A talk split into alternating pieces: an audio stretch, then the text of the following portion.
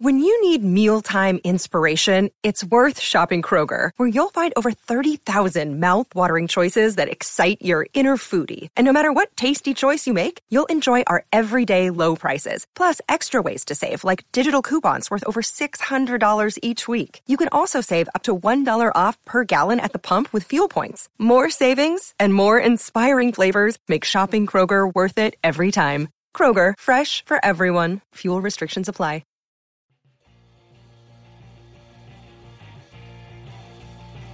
You're listening to the E2C Network, podcast by Auburn fans for Auburn fans. Brought to you by the Auburn Uniform Database. Visit them at auburnuniforms.com. War Eagle Auburn fans, welcome to Inside the Jungle, your source for Auburn men's basketball analysis and discussion. My name is Kyle Loomis, back again to talk about another Auburn Tigers victory. This time over the Mississippi State Bulldogs, a rematch, second game of the season against the Bulldogs from Starkville. They win by the score of 80 to 75 in Auburn Arena. We're going to talk about all the news, the events, and the storylines from this game. And to do that, I'm happy to welcome back my friend, co-host, and Auburn and the Auburn uniform database guy. I messed your little your little uh, line there at the beginning, uh, but hey, it's Clint Richardson. He's back. Glad to talk basketball with you. Yeah, beats beats all the other issues I've got going on. I would give you like a segment here to just kind of lament about it and have a little cathartic segment, but that would just take too long with your saga of stuff. Uh huh. Yeah, February wasn't fun, and March isn't starting out well either. But hey, March can only get better. How about that? Especially, let's hope so. Especially if the Tigers, you know, do some real, really big magic in March. So we'll see about that. Um, before we get to postseason play and discussion, we've got to finish out the regular season, and we did so today by beating the Bulldogs by a score of 80 to 75. Our record now stands at 20 and nine on the year in the SEC, a nine and seven record. Let's start right here, Clint. I know that we wanted something better than a 20 and nine season thus point in the season. But how cool is it that we're actually talking about back to back years with 20 wins for the Auburn Tigers? That we went through a decade of that not even being a reality. Yeah, it's it's a big deal, and this is you know the first time that Auburn has had back to back 21 seasons since the 1999 and 2000 years, which were both just magical seasons that will forever live on in Auburn basketball infamy. And, you know, getting upwards to a number two ranking in the country, getting a number one seed in the tournament and, and playing, you know, very, very deep into the tournament. So I don't I don't know if these two teams will live up to that kind of standard, but it's nice to be able to have that discussion now. But even if you they don't live up to the standard of 99 2000, you've got to think about everything in context here and how far that they've come to be to the level that they're at the, this past two seasons. They surprised everybody last year. And, and I think there is some room for discussion about a little bit of a letdown and disappointment in some areas here. But let's think back to season preview, Clint. You and I both were reminding folks of how strong the SEC was going to be this year, and the fact that Auburn is not below 500 in SEC record, I think, is a miracle in and of itself. Yeah, this this has been a really tough conference this year, and and you just see the depth of the SEC in every sport. Really, football is tough, basketball is already tough, uh, women's basketball is tough. I mean, they're talking about the Tennessee Lady Volunteers missing the tournament for the first time ever, I think. and baseball is going to be real tough coming up soon. So for Auburn to come into the season with the target on their back and you know not not lose everything and you know Auburn wasn't going to stay in line with Tennessee or Kentucky, but LSU came and surprised everybody and those are the only three teams that even have double digit wins in conference at this. And it drops off from Kentucky's 13 to like a group of what, four, five teams that only have nine victories. So there's that tier one to tier two list is already, it's a pretty decent gap at this point. It is, and you know, it's it's a bit of a surprise with LSU, like you already talked about. Nobody's going to touch Tennessee and Kentucky at this point. It, it's pretty much, I think it's actually a pretty much done deal now that Tennessee is going to win the conference outright. I mean, we can play spoiler a little bit here with a game against Tennessee coming up. You know, I'm hopeful. I'm the optimist here on the podcast. I don't know how well it's going to go, uh, but we'll see. Uh, but before we get into all that stuff, let's talk more about this game in general. I think a lot of Tiger fans were not feeling very hopeful with Mississippi State even coming to town against Auburn Arena. It's it's a Ben Howland coach team, so you know they're going to be really good. They kind of put it to us in Starkville. Uh, they shot really well last time and, and pretty much shot in step with us, which is what gave them the victory. They played at our game and beat us at it. This time, however, you saw Auburn get out ahead and for the most part, just keep a very decent lead on them throughout the rest of the game. And it just was never enough of a run that Mississippi State could mount to get back in this game. So I felt like for most of the game, Auburn was in control. Yeah, absolutely. It, it, Auburn just got out to the lead and, and kept it at bay, and, and State really couldn't do a whole lot. I mean, Auburn had a 19 point lead towards the end of the second half, and unfortunately just kind of took their foot off the gas and let the Bulldogs come back and make a game out of it late.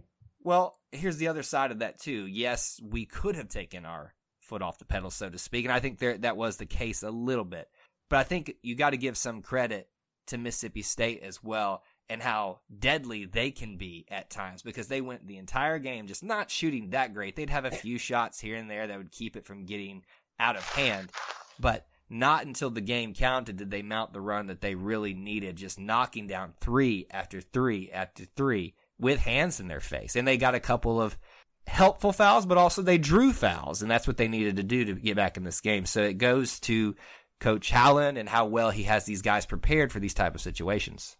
Yeah, absolutely. And like you said, they were able to draw fouls at many different points in the second half, and there weren't many fouls called in the first half of this game whatsoever. I think Auburn reached the bonus with like 15 seconds left or something like that. Right. Um, and then in the second half, um, Mississippi State was able to shoot 20 of their 25 free throws. So it seemed like just the game kind of transitioned to that kind of play in the second half. And, you know, let's, let's be honest, Mississippi State kind of, kind of beat Auburn at their own game at, in certain parts of the game, game, but, you know, thankfully Auburn was able to pull that one out.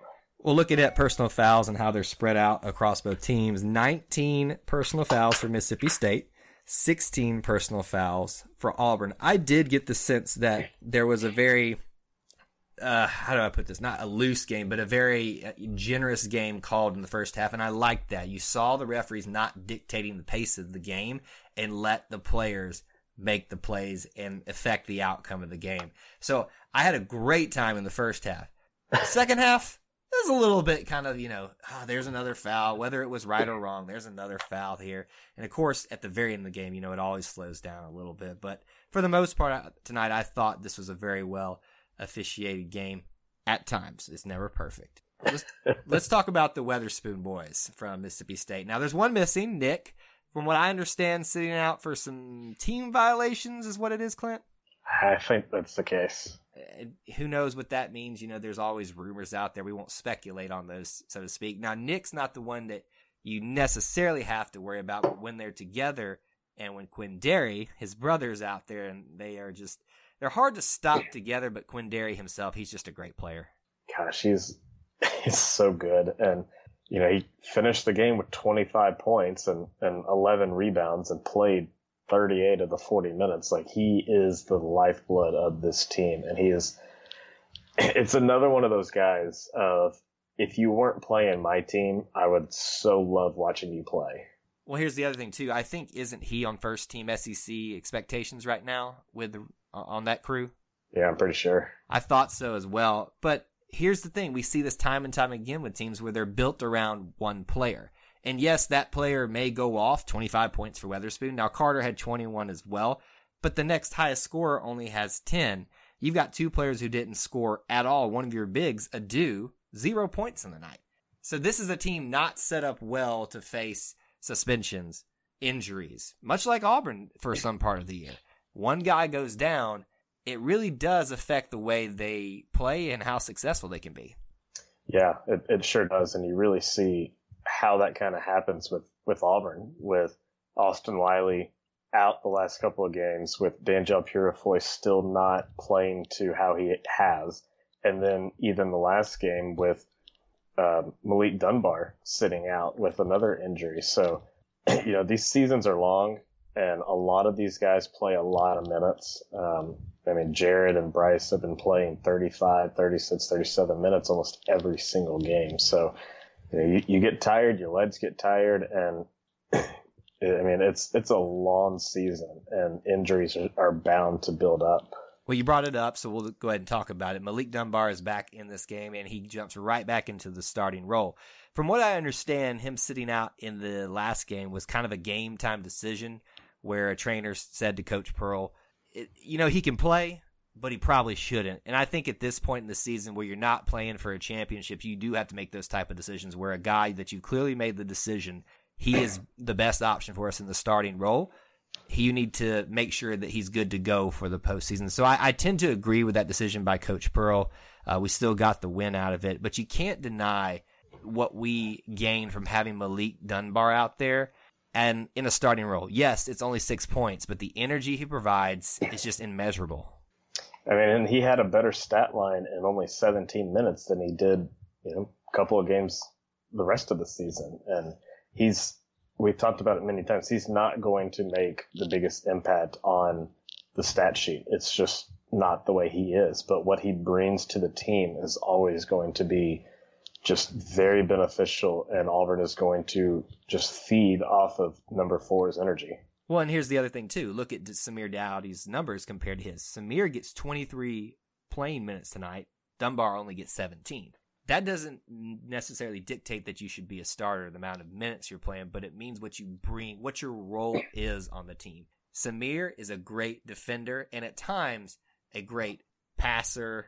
He's got a lot of skills. I think where he's most honed is his defensive thing. And I think that's where you see him most valuable is when we need a little bit extra defensive play, where you need the energy, the hype at the beginning. That's where Malik is at his best and why you see him starting the game now for Auburn here. I want to talk about a second player that I was very impressed with tonight. Only 10 points. Jared Harper, I thought was, if I want to say there's a key to the game, I think he was the key to the game and what he provided tonight. What did you think about his play? I mean, this is the kind of point guard play that you really need out of Jared Harper. You know, he goes 0 for 6 beyond the three point line, which is just not how he's been playing lately. But you know, perfect sits or sits at the charity stripe and gets nine assists on the night and didn't have a single turnover.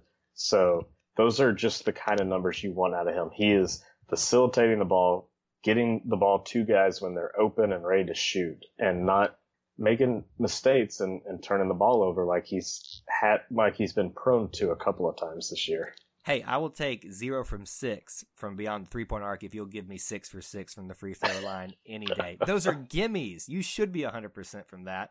And I'm glad that he was able to take care of the little things like that. I can forgive him for 0% from three point land for this game.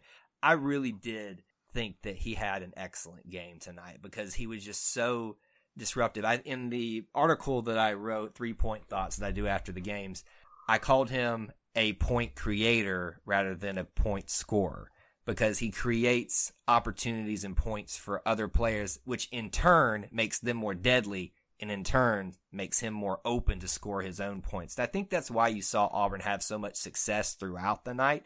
Is like you said, him creating lanes for him to run through and then dish it out. Throw up alley oops, even though a couple of them were pretty errant tonight. He at least had the chance to. I loved the way Harper played tonight.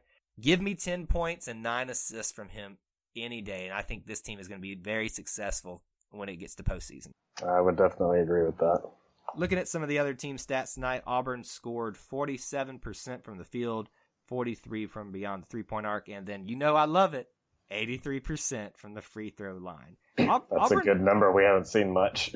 They they took care of a lot of the small things tonight. I felt like uh, turnovers tonight, only 10 for Auburn to uh, Mississippi State's 18. I think you really saw the jungle play a factor uh, tonight in Mississippi State. They weren't prepared for what they were going to run into with that student section.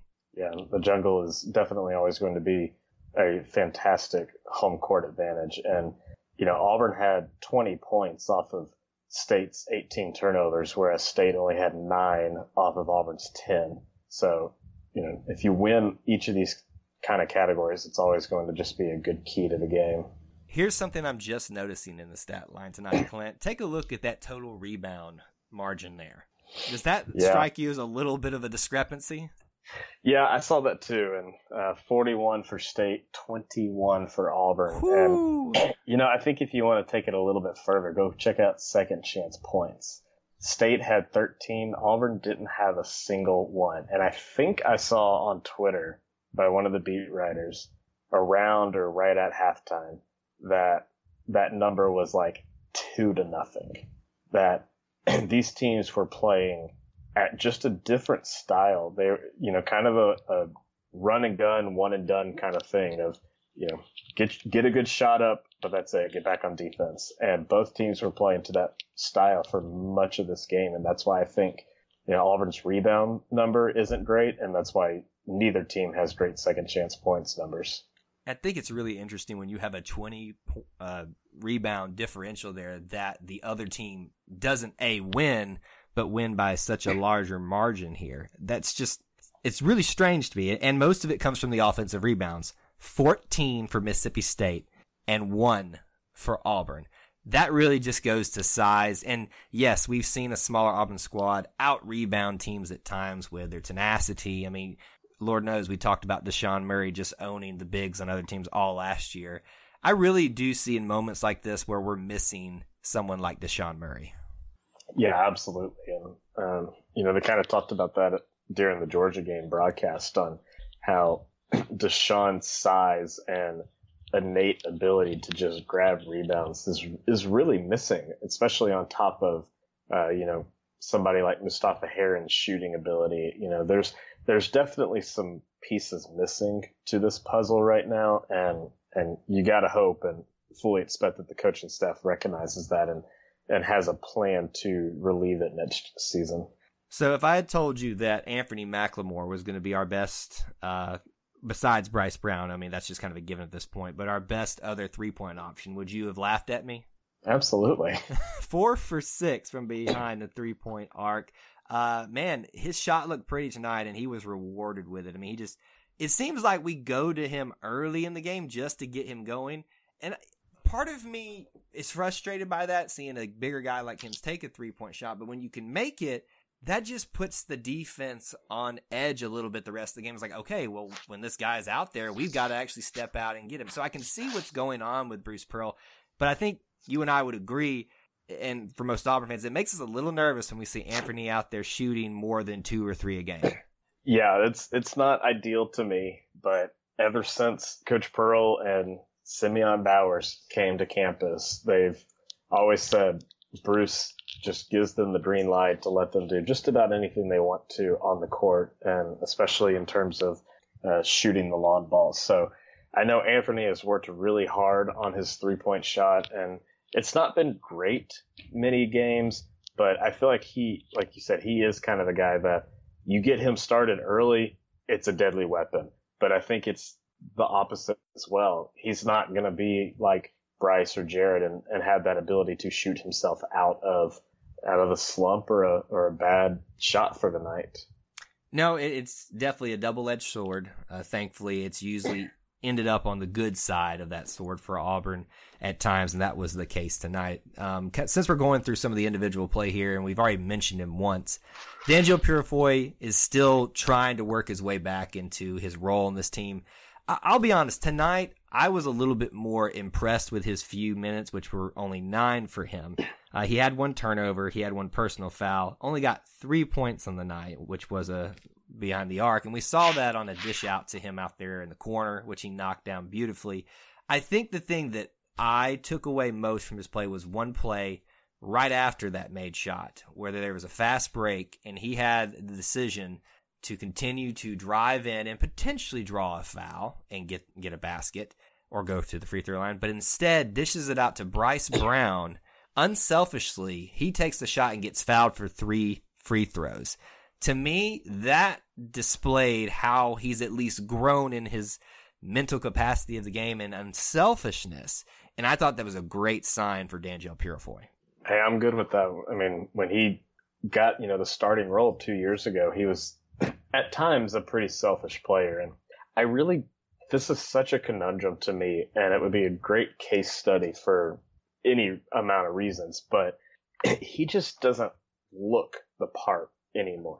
He looks, to, to put it bluntly, he looks awkward on the court at times, especially with the ball in his hands. And I cannot figure out why that is. If it's mental, if it's physical or, or just that role that he's playing now, but he doesn't look like the same Purifoy from a couple of years ago. But I, I want to throw, I want to talk about this one play from J'Von McCormick. Doesn't he hasn't gotten a whole lot of minutes lately. Only had eight minutes uh, tonight. Didn't make a shot, but gave up one turnover. But he wasn't going to let anything happen to it. It he got beat bad, and just kept up with it. Actually left the ground before the Bulldog shooter did and threw that ball off the backboard and said, not in my house. And it was, I, I, these are the plays that aren't really going to show up in the stat sheet, but that hustle, that fight, that not in my house kind of attitude is how you win me over as a player personally. And I know that it speaks well to the coaching staff. And so J'Von McCormick Gosh, I love that play. Well, here's the thing. You know, we talk about it. Danjel Purifoy still struggling a little bit. We saw we talk about the lack of minutes for McCormick, or we talk about somebody not shooting well. From starters to bench players, those who play significant minutes, and, and, and for anybody on the team, I'll say this too. I don't think we'll ever be able to say this season that they haven't given their best effort and tried. Have they sometimes got a little bit lackadaisical? Have they sometimes, you know, not played the most smart ways? Yes. Everyone does. But I have not seen an ounce of quit or a lack or willingness to fight out of these guys this entire season. And I think that's what kept this season from going off the rails at times where it could have been a lot worse, you know, a, a lot Barbie era. I was about, I was struggling to get that word out of my mouth. Uh, but I think you, what you brought up, that tenacity, that willingness to never give up is what is keeping this team afloat and has the potential to get back to form that we saw at the early part of the season.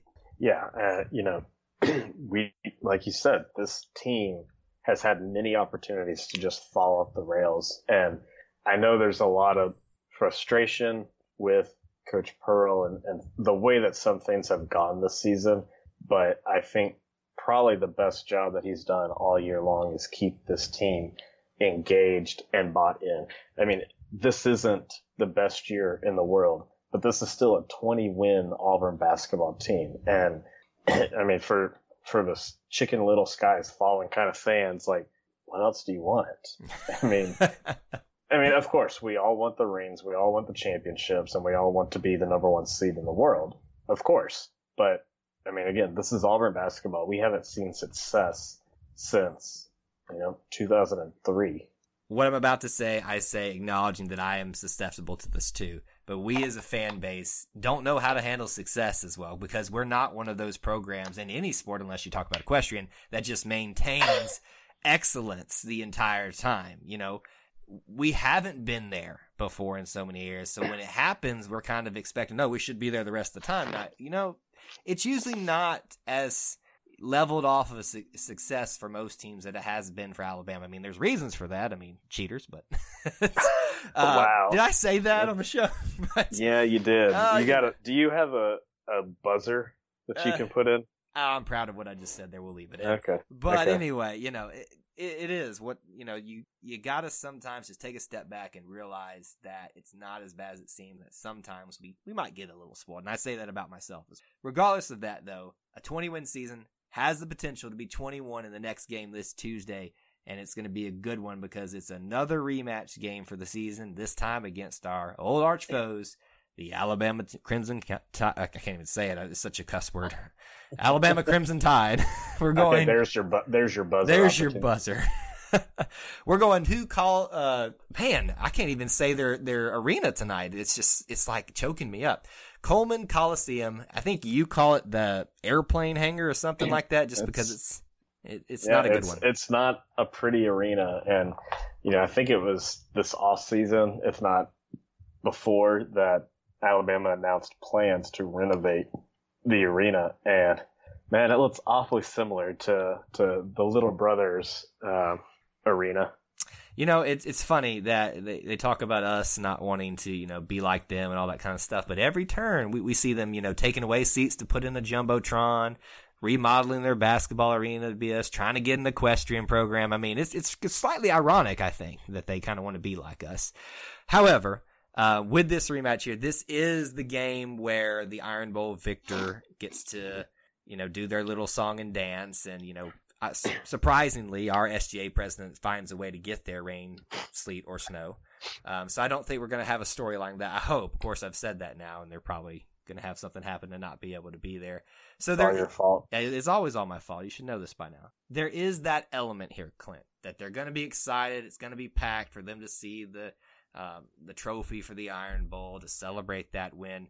Do you really think that the crowd there is going to stay around and be excited for this game, or do you think they're just kind of showing up for halftime and then leaving? No, we've seen this year in and year out over there that they're a halftime crowd.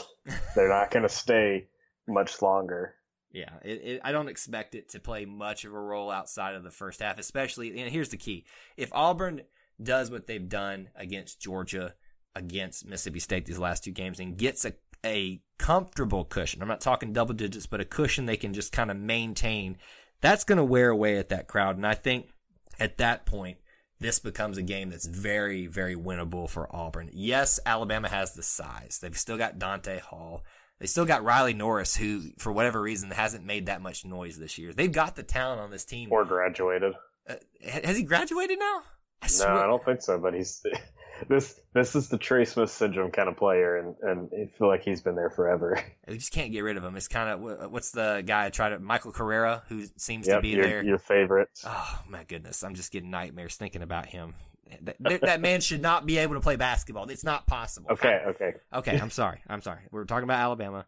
Uh, they're coming off a loss to LSU, so you got to definitely think that's playing into their case a little bit of this game. That that was kind of one of their bigger games, a chance to upset somebody. And the other coin there, other side of that coin, Auburn's got Tennessee, the big game we've had circled the entire year. Who do you think going into this game is going to be a little bit more distracted? Auburn with the big game coming up, or Alabama coming off the big loss? I don't. I don't think either of them, honestly. Um, I think the these rivalry games you can't look past. Um, the, these are always big matchups. It's bragging rights. You've got you know, guys on each team that played together or, or against each other in the past. And, you know, there's, there's so much involved with these games that you can't look past them whatsoever. Um, I know there was kind of a discussion of, you know, we were hoping that Alabama would have beaten LSU today in hopes that they wouldn't be pissed off and looking for a rebound game against Auburn, but I'm under the impression that it's never a bad day when Alabama loses. Well, yeah, I mean, we never really want to see them win. I mean, I'll tell you this much: there's been one time that I pulled for an Alabama program and they let me down because they needed it was to help Auburn. So I, will never pull for them again, um, and I can't even believe it. I did at that time. So regardless, you can. You make, you make me sick. I'm sorry. I know I've disappointed you so many times in our friendship, and it's probably going to continue to happen. But you have, you have no idea. no matter which way you want to slice this, who's got the advantage here? The fact is, Auburn dominated Alabama the last time they saw them. Uh, I believe the score was about 84 to 63. Yes, that's what it was yep. in Auburn Arena. You got to think it's not going to be that bad if Auburn wins again. But if they are able to play their game against this Alabama team again and maintain it throughout the majority of the game, I think the Tigers come out on top and we'll be heading into a very exciting last game this season with a chance to play um, for that fourth spot in the uh, double bye for the SEC tournament. I do. We're kind of running out of time, but I do want to mention that here. What are you? How confident are you feeling about us getting that fourth spot for the double bye? Um, I think there's a really good chance. I wouldn't. I, I'm glad that it's not entirely on Auburn because I don't have that much faith in the team currently. but you know, when you've got Florida right ahead of you and they just lost to Georgia, and they've got I think Tennessee and Kentucky. Is that what we said that they have remaining? Yes.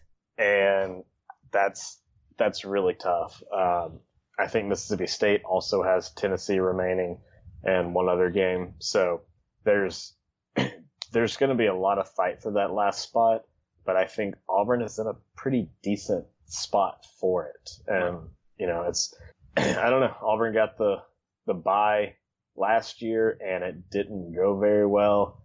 So who knows? It's I think Auburn could deserve a uh, really could use an extra day off at this point this season. That's the biggest concern for me is that guys like Bryce Brown, Jared Harper need time off, and that's why I think it's very important for us to do our best to get that last spot. If for nothing else, I think that's what we need. My impression of it is this, and you and I discussed this a little bit before we hit record tonight. Florida, I don't see really at with the loss to Georgia and us having the tiebreaker over them. I don't really see them being the reason we get don't get that fourth spot. South Carolina, they did beat us. I just don't see them finishing out, even though they probably got the easier schedule going forward. Ole Miss and Mississippi State both have either Kentucky or Tennessee, just like us. I really do think it comes down to this Mississippi State and Auburn both play Tennessee to end the se- season. Which one of them beats Tennessee is, I think, the one that gets the fourth spot. Tall task to order here, but it's doable, especially with Auburn having an in Auburn Arena. So we're going to be excited this next, uh, the final week of SEC play going forward. Yeah, absolutely. It's going to be a fun end to the season. It's one we've been looking forward to for a long time, and I'm sure it's going to measure up to be a good one. Before we get out of here, Clint, let's give our contact information. You can find me on Twitter at TigerEye24. Where can they find you? You can follow me on Twitter at ClintAU24, and you can check out my website, the Auburn Uniform Database, at auburnuniforms.com. That's all we have for you in this edition of Inside the Jungle. But until we talk to you again, War Eagle. War Eagle.